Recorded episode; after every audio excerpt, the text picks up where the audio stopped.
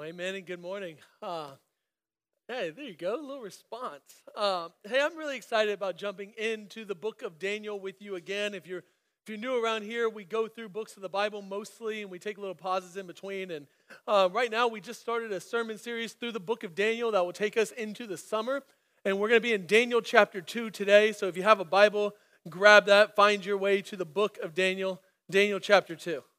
You know, Daniel is different than every other book in the Old Testament because it's written from within enemy territory. Um, most other books are written from Jerusalem. They're speaking into situations, but Daniel's different than that. Matter of fact, one thing you might not notice unless you understand language is that the book of Daniel has this transition point between chapter 1 and chapter 2 where Daniel stops writing in Hebrew and he starts writing in Aramaic, which is the common language of the Babylonians.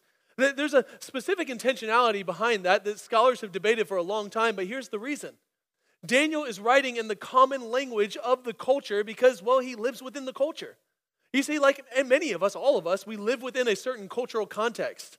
We don't isolate ourselves from the outside and speak into it. No, God has placed us into a specific time and a specific season. Y'all, the church is supposed to be a beacon of hope in the middle of a dark world. What I hope that you'll see over the next several months is this is that God really is real, he's tangible, and he gives us practical ways to live and thrive in the culture that he sent us. Like, like I told you last week, the big idea for the entire book of Daniel is this believers need to learn how to live in Babylon without letting Babylon live in them. That is the point of the entire book of Daniel. God wants to show you how to live and thrive in the middle of the culture in which He sent you without letting that culture live inside of you. See, Babylon represented the kingdoms of this world, it represented everything that God was not. And the reality is, again, every single one of us live in the middle of this Babylonian culture where it represents everything that God is not. And He wants you to learn and He wants you to see that you can not only survive, but thrive in the middle of culture. A friend of mine, true story, um, about 18 years ago, moved to a remote island off the coast of Indonesia where he was doing tsunami relief work um, right after the tsunami hit. He, he told me that he had moved to this remote island and him and his family lived there for five years on this island um, called Simeulue, wherever they had, they lived literally in tents, had no electricity, and the only way that they survived was by going lobster diving off the coast. Well, he said that what ended up happening because they didn't have much sophistication is they would deplete the lobsters that were close in off the reef and they had to continue to go further and further out to find more reefs. Well, during this day, they brought in some expert Navy SEAL divers to help train the local indigenous people on some diving techniques. And they had to go about three hours off the coast into the Indian Ocean to where there was absolutely nothing around. Well, he said this day it was different than most days. It was an overcast sky, and he could tell that things weren't quite normal, and yet they pressed through anyway because you know all of them seemed to be professionals. He, as they go, as they went about the journey, about a mile or about an hour into it, he started to get seasick, which never happened, and he was deathly ill. Well, they get to the place where they're diving, and he's feeling terrible, and the heavens start to open. I'm talking like a scene from Castaway right? The winds are ferocious. He told me that the, the swells on the ocean had to be 30 feet, and he's on this wooden fishing boat with nothing but a small electric pump to pump out the water as it's coming. He told me that it got to the point in which they were all really, really scared, and he thought that they were going to die. Him, him being the worst, he's seasick. He's completely out of his misery. He grabs onto a pole on the front of the boat and holds on for dear life. He did what you would do in this situation, what any of us would do when there's no other options. He prayed. He prayed. He, he told me he prayed this exact prayer God, you have power to control the winds and the waves, and I'm asking you to stop this storm. You know what happened next? Nothing. Absolutely nothing. The rain continued to beat down. He continued to be scared to death. And then he told me in this moment, it was like God spoke audibly to him. And here's what he said He said, God told him in this moment, I don't really care about calming the storms. I care about calming your heart in the storm. Do you trust me? As he's holding on for dear life there, that was what came over his head is do you trust me? Y'all, that is a profound statement. My buddy felt like in that moment God had stopped all things to test his faith in the middle of the storm. In Daniel chapter 2, God does the exact same thing. He sets up a situation in which the king of Babylon creates an impossible task and he makes it clear that he is going to kill everyone unless they can interpret his dream that he doesn't give them any information about. It seemed impossible. Maybe you come into this room, you walk in here, and honestly, you feel like you're in an impossible situation. Maybe the debt is piling up and, and you feel like you're becoming a slave to the creditor and you don't even know how you're going to make your next payment. Everything seems to be going wrong. The hospital bills are piling up and you don't understand what to do, so you go to bed every night with a heavy burden on your chest. Maybe for some of you, you're carrying the weight of a sick child or, or a child that you've raised your entire, their entire life to walk with Jesus and they've simply walked away. And honestly, you feel helpless. Maybe your situation is not as big, but listen to me, it's no less real to you. Right? You feel like you don't measure up. You think you're going to be single forever. It seems like everybody else around you is getting promoted and they're, and they're doing really well, and you just can't catch a break. Today, I want to show you a couple practical ways that Daniel exercised faith in the middle of what seemed like an impossible situation, and then I want to give you a hope. A hope that is found in this passage that if you can cling to it in the middle of the storm, will give you, if you will, a life raft for life. Now, we're going to cover a lot of material, all right? I'm going to do a flyover of the entire chapter of Daniel chapter 2. If you look at your Bible, it's a lot of text. What I want to encourage you to do is I want you to go back and reread it because I can't do all that. I'm going to go just cover the narrative, point out some things along the way, and give you some application. All right, Daniel chapter 2, it starts off like this King Nebuchadnezzar has this dream that continues to reoccur in his life, and he wakes up with cold sweats from this nightmare. Here's what it says In the second year of the reign of King Nebuchadnezzar, King Nebuchadnezzar had dreams. His spirit was troubled, and his sleep left him. Then the king commanded that the magicians, the enchanters, the sorcerers, and the Chaldeans be summoned to tell the king his dream. So they came in and they stood before the king, and the king said to them, I had a dream, and my spirit is troubled to know the dream. So King Neb, he has this reoccurring dream in his life, and this reoccurring dream is troubling him to the point in which he doesn't know what to do. By the way, if I can just point out really quickly that God still speaks like this. For some odd reason, we live in this Western world where we don't see that this physical world is not all that there is. There's a spiritual realm that goes on all around us right now. And if we can recognize that, what you would see is that God is in the works and in the details. It happens all the time. Like nothing in the Bible says otherwise. And unfortunately, for too many of us, we seem to be too spiritual or too enlightened to let God speak. Here's something I've learned God is always working in the details to accomplish his plans if you would just recognize it. I've seen it happen in the Middle East where God shows up in a Muslim's dreams and then, then he brings along a believer to tell them that that dream was about Jesus. I've experienced it in my own life. Over a decade ago, whenever my wife and I, I kid you not, we get to the end of ourselves, we can't pay our bills, um, in this ministry position, I walked into a church and there was an envelope to this day, I don't know where it came from, with the exact amount of money that we needed to make it to the next season.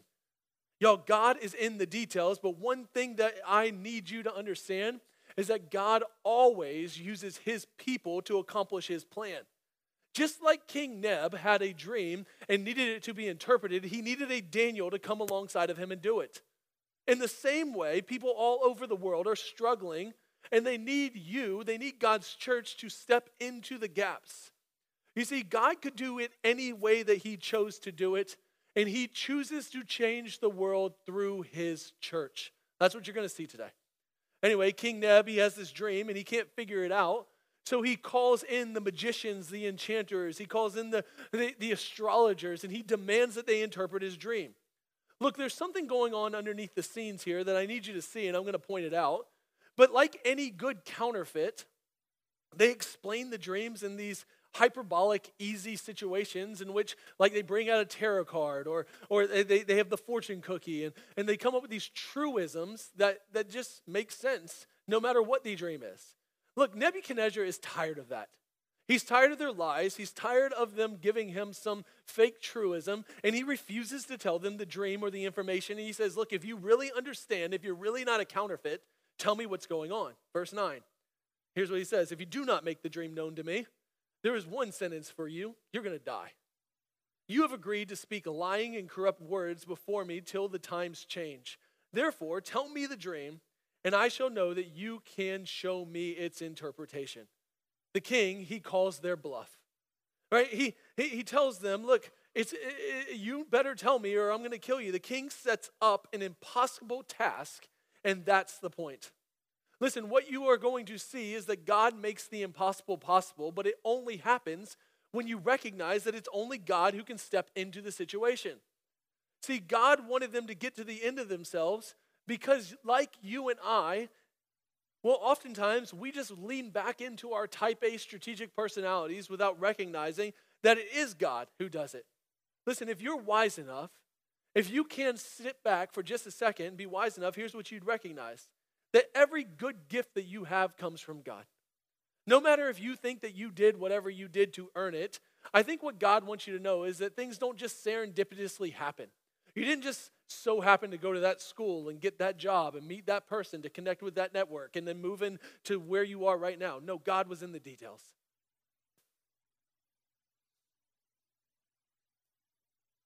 Look, my whole life story is a but God story. Uh, you, you, know, I, I told you guys this before. I was born in Germany um, to a German mom and American dad, and it just so happened that my family moved to this middle of nowhere, obscure Central Florida town that I just so happened to grow up in. And then I just so happened to play football and be six foot three at that time, 230 pounds. And my high school football team just so happened to be ranked number one in the nation.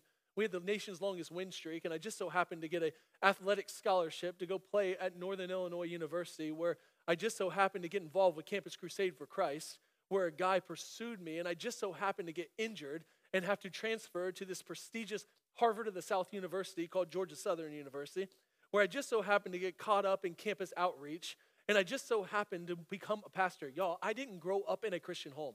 My daddy wasn't a pastor. I didn't have all these things lined up for me. God was in the details.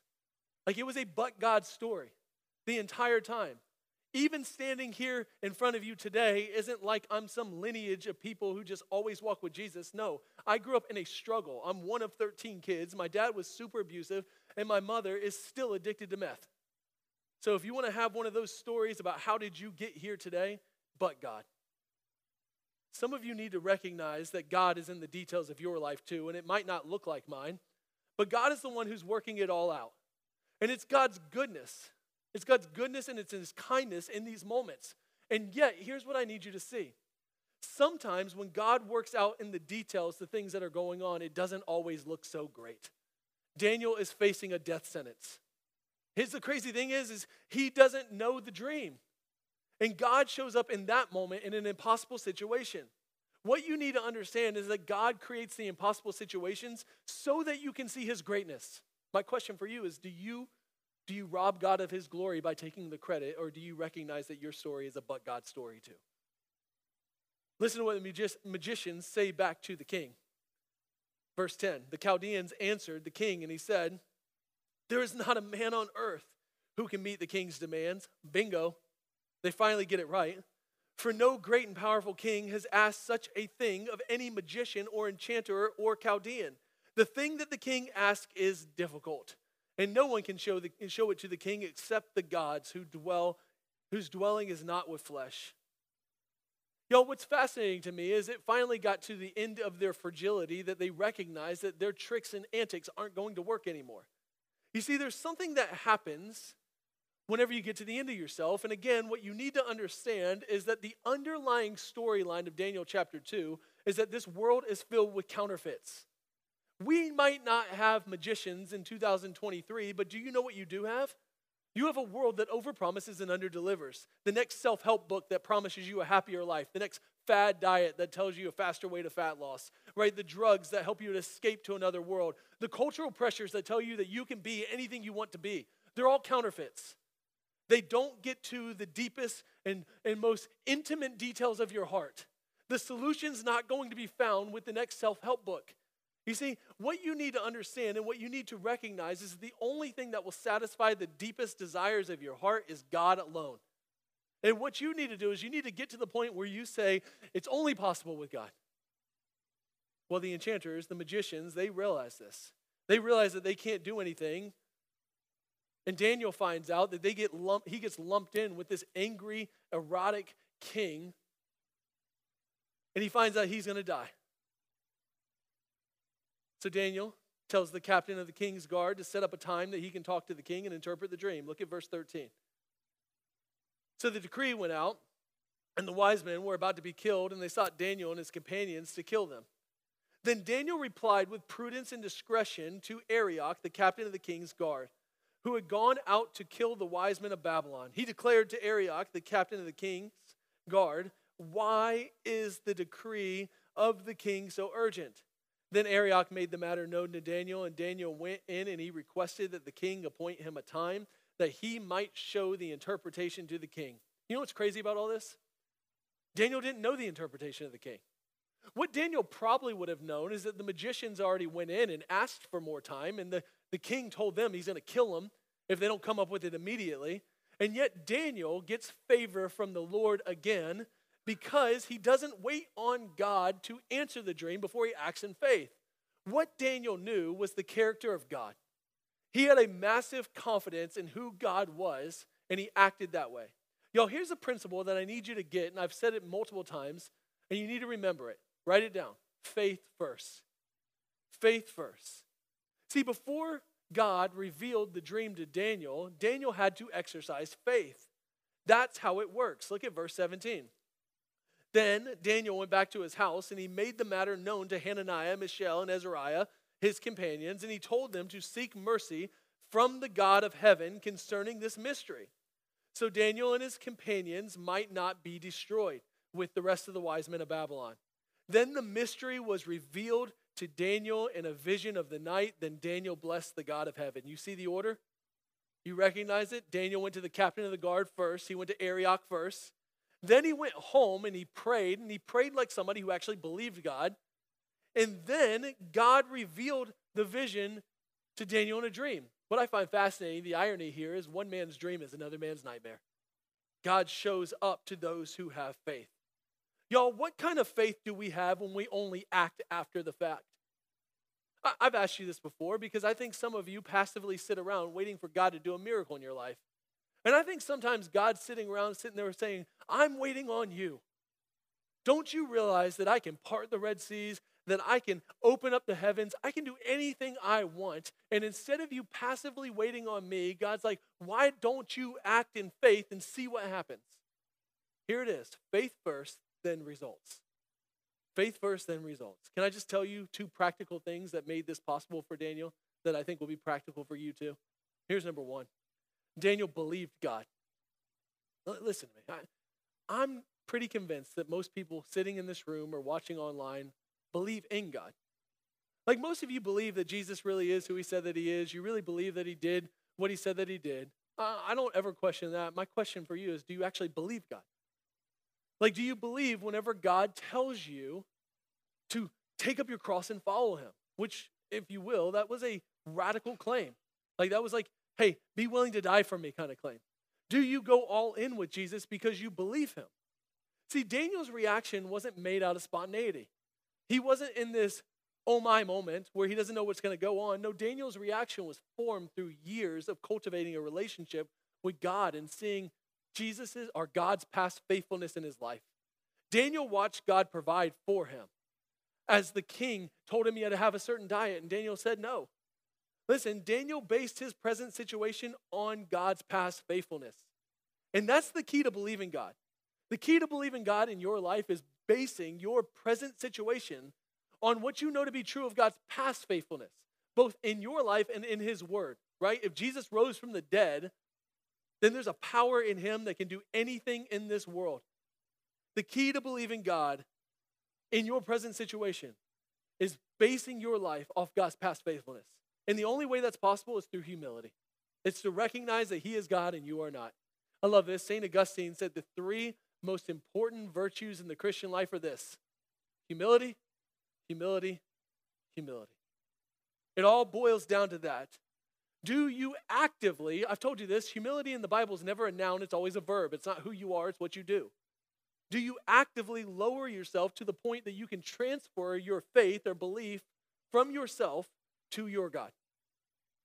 See, where you act like this is where you know the promises of God. Do you know the promises of God? Do you? Like, like this Philippians 4:19, God will supply every need of yours according to his riches in the glory of Christ Jesus. 2 Corinthians 9 8, God is able to make all grace abound to you so that having all sufficiency in all things at all times, you may abound in every good work. 2 Corinthians 12, His grace is sufficient for you. His power is made perfect in weakness. 1 Corinthians 13, 8, His love never fails. Psalm 27, you will see the goodness of the Lord in the land of the living. John 6, Jesus knows his sheep and they will hear his voice and he will never drive them away. 1 Peter 5, 7, Cast all your anxieties on him because he cares for you.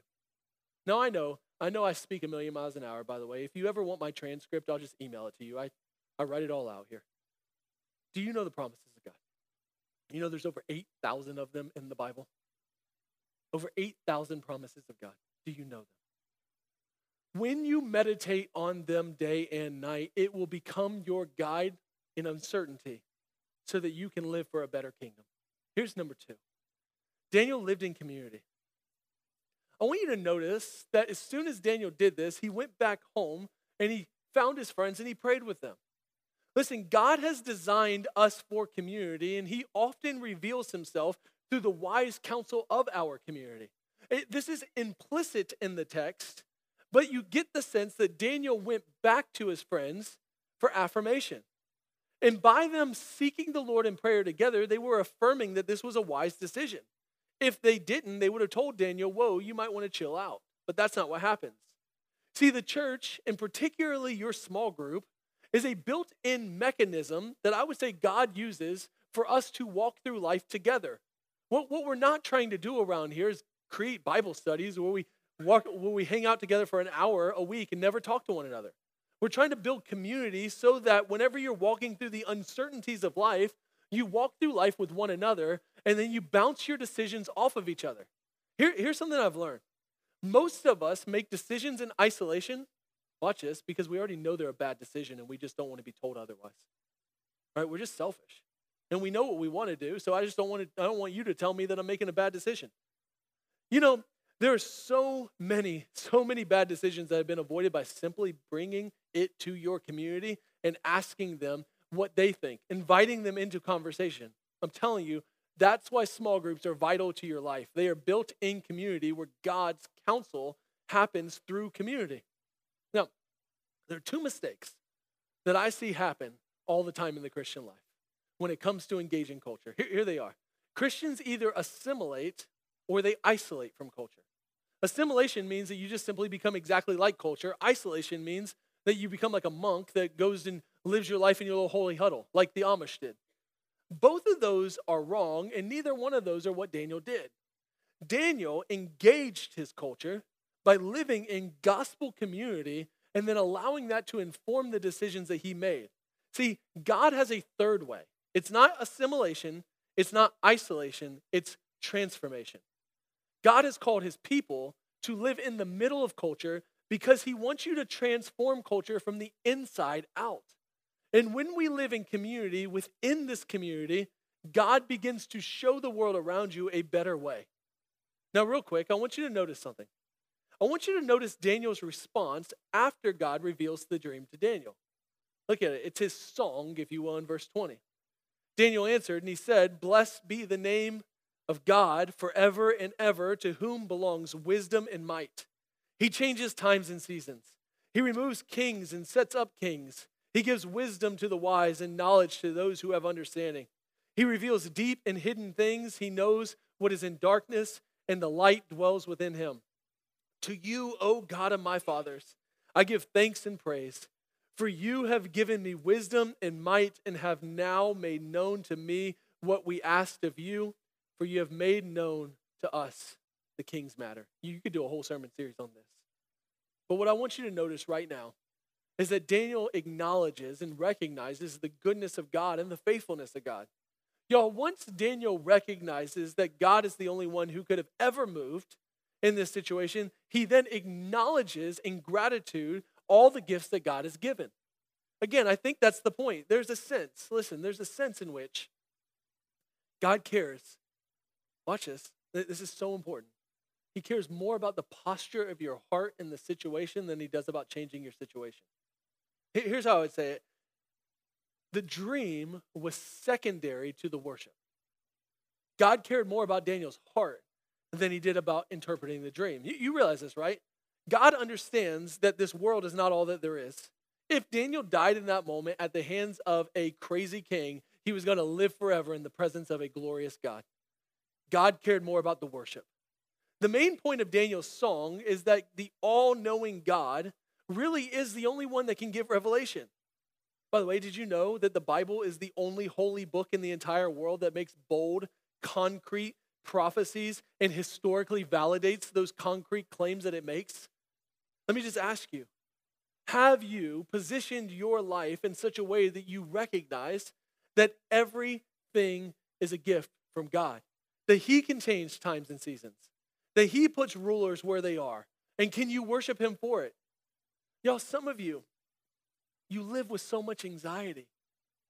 Like, like you're worried about who's in the White House. Can I just tell you, your king is not in the White House, he's, in the, he's on the throne of God in heaven. And it doesn't really matter if a Democrat or a Republican occupies that seat, it is God who moves kings and kingdoms. You realize God is in control. For some of you, you need to stop worrying about all those things and you need to understand who your God is and acknowledge Him. See, if you're going to thrive in culture, you've got to get to the point where you give credit where credit is due. Daniel didn't know the king's dream, but he knew that God was the one who gives wisdom. And when Daniel acted in faith, he gave God the credit. Listen to me, there's something absolutely powerful about a life that can trust God, that can, that can sit back and posture yourself in such a way that you confess that every good gift that you have is a gift from God and God is in control of it all anyway. People that can do that have absolutely nothing to worry about, and that's when you can put your head on your pillow and go to bed at night. All right, keep going. So Daniel, he, he, he gets the interpretation, he worships God, and then he goes and he summons the king. And listen what he says in verse 27. Daniel answered the king and he said, No, no wise man, enchanter, magician, or astrologer can show the king the mystery that the king has asked. But if you underline words, if you circle words, this phrase right here is so important. But there is a God in heaven. There is a God in heaven who reveals mysteries. He has made known to King Nebuchadnezzar what will happen in the later days. Your dream and the visions of your head as you lay in bed are these. Can we just pause for a second? Can, can, you, can you listen to that phrase? But there is a God in heaven. Y'all, that is the most important phrase in the entire Bible, and how you answer this question will determine everything else in your life. Do you believe there is a God in heaven? Because that's the question behind every question. See, do you believe that there's a God in heaven? If you do, can I just ask you why so many of us still live as if we're functional atheists? Why we have all of our strategies in place and we, we do everything we can, and honestly, we only pray whenever we've exhausted every other resource? The key to living a bold faith and a bold life is answering that question Do you believe there is a God in heaven? Y'all, some of you need to get to the end of yourselves like Nebuchadnezzar had to. You need to get to the point where you realize that no human strategy is ever going to be able to answer your life's deepest questions this morning at about 8:40 a.m. I got a text message from a police officer that um, I'm a chaplain for the police department that there was another suicide in town, asking me if I could be a part of that, and, and it just hit me again. We, we live in Milton, Georgia, y'all. Like where everything you could ever have is provided for you. Where you, where you make more money than the rest of the world, and it's not even close. Where you have houses, like like you, you, you, you, we're the only people on earth that run out of clothes hangers. You know why we run out of clothes hangers? Because we have too many clothes. Right? We can't even park our cars. Like we have little houses for our cars, and we can't park our cars in our little houses called a garage because, well, we fill them up with stuff. So we had to put our, we could make our cars homeless because we got too much stuff in the car's house, right? And then I, I don't know if you know this or not. Statistically, there's enough um, what are those things called that you storage units there's enough storage units for every single person in america to have have their own we have everything and it doesn't satisfy the deepest longings of your heart Listen to me, there's a God in heaven. When, when the anxiety is so deep, when the addiction is so strong, and you feel like you just can't conquer it anymore, when you've done every strategy and you continue to fail, here's what I need you to know there is a God in heaven. Like, I feel like my job today is just to simply tell you that right whenever whenever the relationship is just feeling like it's so far from repair like you can't do anything and you're weary the counseling's not working and you're just in despair the next Lysa TerKeurst book isn't going to help you there is a god in heaven right? Whenever you've tried everything and your kids just won't listen to you, you've done it all right. You did the homeschool, you brought them into church, and they don't love Jesus. Listen to me. There is a God in heaven. Church, when you get to the end of yourself and you've exhausted every resource in this world, what you need to know is that there is a God in heaven. Listen to me, there is a God in heaven. There's a God in heaven. I think some of you just need to sit with that for a second. Y'all, Daniel needed a vision from God and he needed God to interpret his dreams. And you need a word from God too. When you live right in the middle of the difficulties of this world, here's what you need to realize and understand and believe there is a God in heaven.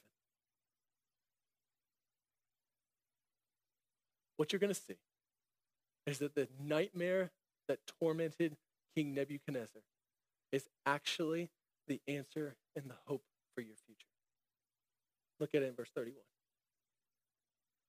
You saw, O king, and behold, a great image. This image, mighty and of exceeding brightness, stood before you, and its appearance was frightening. The head of this image was of fine gold, its chest and arms of silver, its middle and thighs of bronze, its legs of iron, its feet partly of iron and partly of clay. As you looked, a stone was cut out by no human hand, and it struck the image on its feet of iron and clay, and it broke them in pieces. Then the iron, the clay, the bronze, the silver, and the gold all together were broken in pieces and became like chaff of the summer threshing floors. And the wind carried them away so that not a trace of them could be found, but the stone that struck the image became a great mountain and filled the whole earth. Let me take a second and give you the Cliff Notes version of this interpretation of the dream, and I want to apply it to your life. Daniel, he looks at old King Neb and he says, Hey, there's a statue. The statue of a head of gold, chest of arms of silver, thighs of bronze, legs of iron, feet of clay, and it stood real tall. Like real tall, real big. And out of nowhere, this small rock from heaven comes down and crushes that statue. King Neb's like, Yeah, I get that. Like, that's plain, but tell me what it means. Here's what it means the statue represented the kingdoms of this world. And the stone represented the kingdom of God. If you actually go back, the, the, the, the, head of gold would have represented King Nebuchadnezzar. The, he would have been the top of that. And if you go through it, they get progressively weaker. Alexander the Great would have been the next one. And of the great iron age uh, of history, the Roman Empire would be the iron that falls short. Here, here's the deal, though. Without going in all those details, what you need to understand is as mighty as the kingdoms of this world look and as small as the church looks in the middle of culture, what Daniel wants you to know is that God's kingdom is eventually going to crush the kingdoms of this world, and God's kingdom will destroy it like chaff that's blown away in the wind. I want you to notice this. Every single kingdom in this world gets progressively more fragile.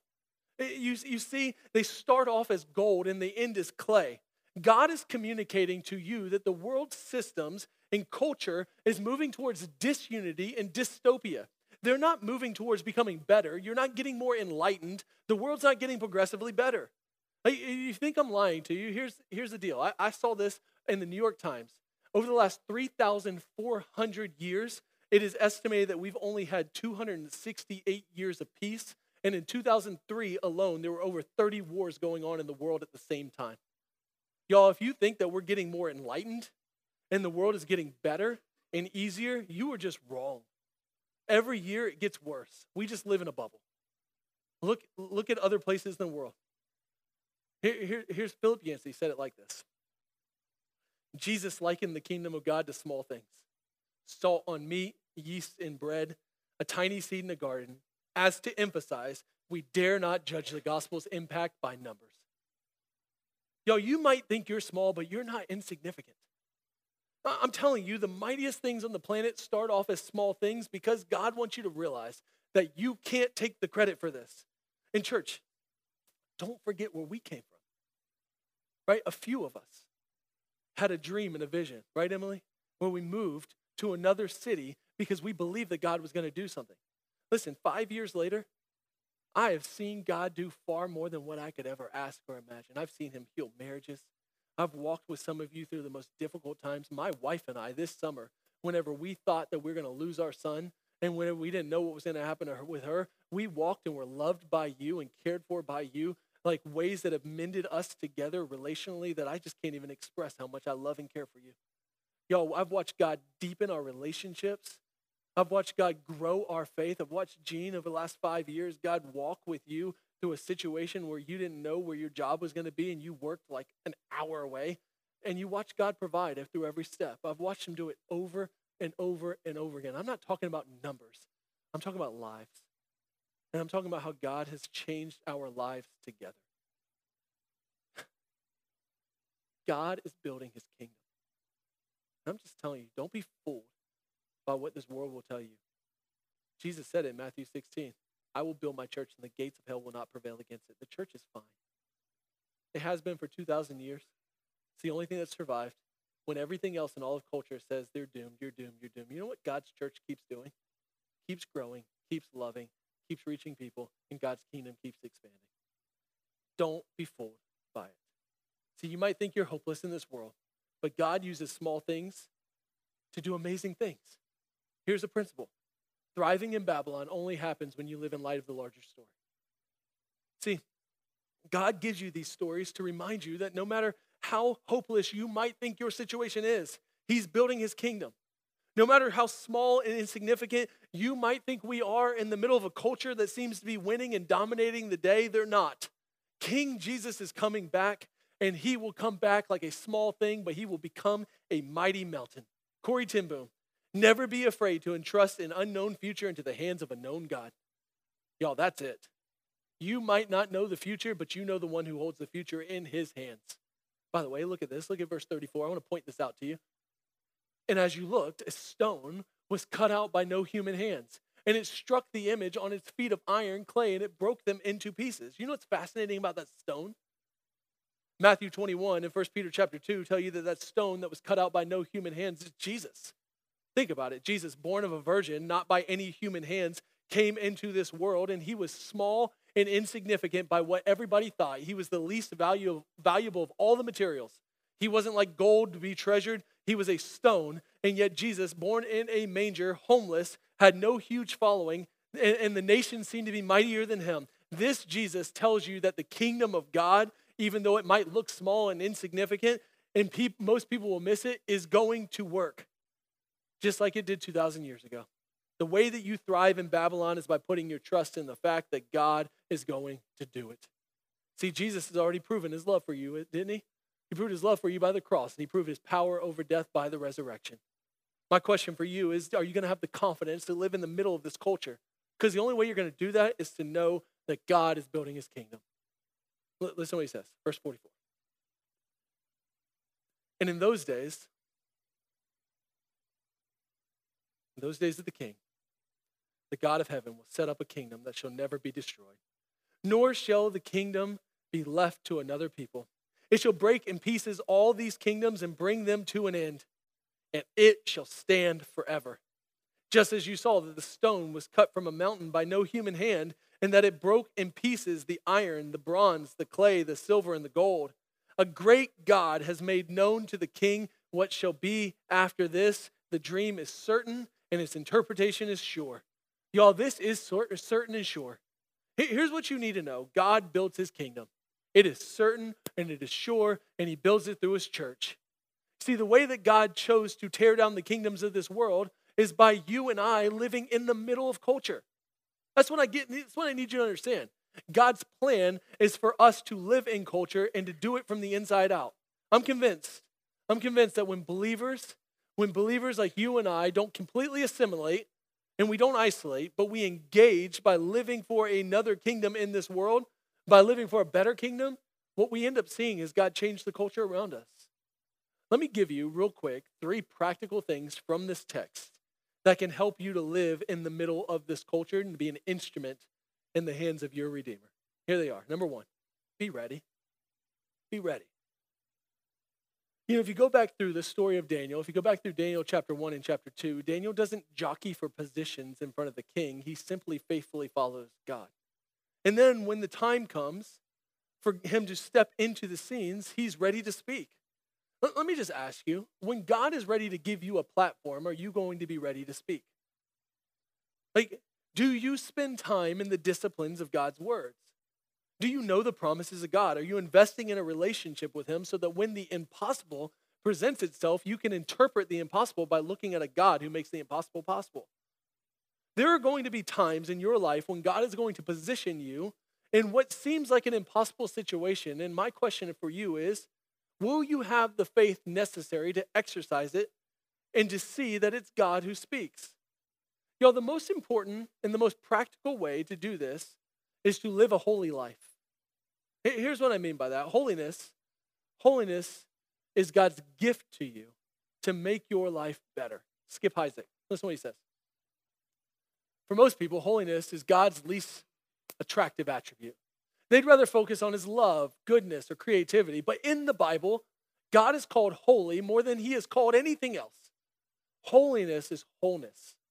We aren't really complete until we're set apart for him and made whole. Yo, this world, it seems like it can offer you everything, and yet it just leaves you empty. I've told you this before, but the thing that has changed my life more than anything is realizing that walking with Jesus is not restricting, it's actually freeing. It's made me be a better person and a more joyful person.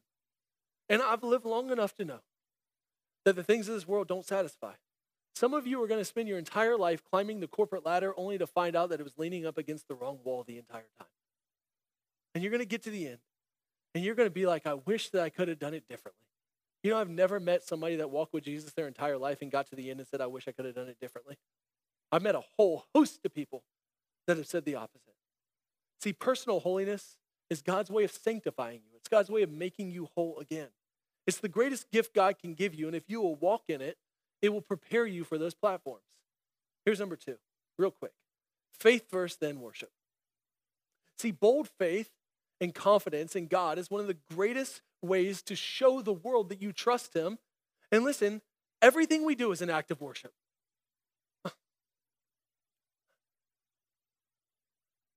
I get so frustrated sometimes, if I can just be honest and vulnerable for a second. Whenever I hear I hear people say it all the time. Well, yeah, I just kind of worship God like this. Yo, you realize that we're all passionate about something. You don't believe me? show up at anybody's house in here on a Saturday afternoon during a Georgia football game and tell me they're not passionate. You're raising your hands, right? You're celebrating. You're probably sacrificing an animal on the altar of Georgia football. And my question for you is listen, I love football. I'm a big football. I call, I call Saturdays in my house family football fun day, and my kids resent me for it. I love it. But why is it that we are so passionate about football or sports, and we are not that passionate about Jesus? Why is it that, that we're afraid to do this in church? But I'm just telling you, you go to any football stadium in America, and they're doing this all the time. Men, men are excited, exuberant, and then we come in here and we cower down and we don't lead our families in worship. No, I'm just telling you. Man, if you want to see the next generation change, why don't you become vulnerable and weak in front of Jesus and show your family that that's what it looks like? What you will see is you will see God move passionately. Here, here, here's the question Do your actions communicate to the people around you that you love Jesus and that you worship Him? Or are you just as passionate on Sunday mornings as you are on Saturday afternoons? What, what drives your heart? Last one, and I know I'm going over, so let me go quick. Know the gospel know the gospel.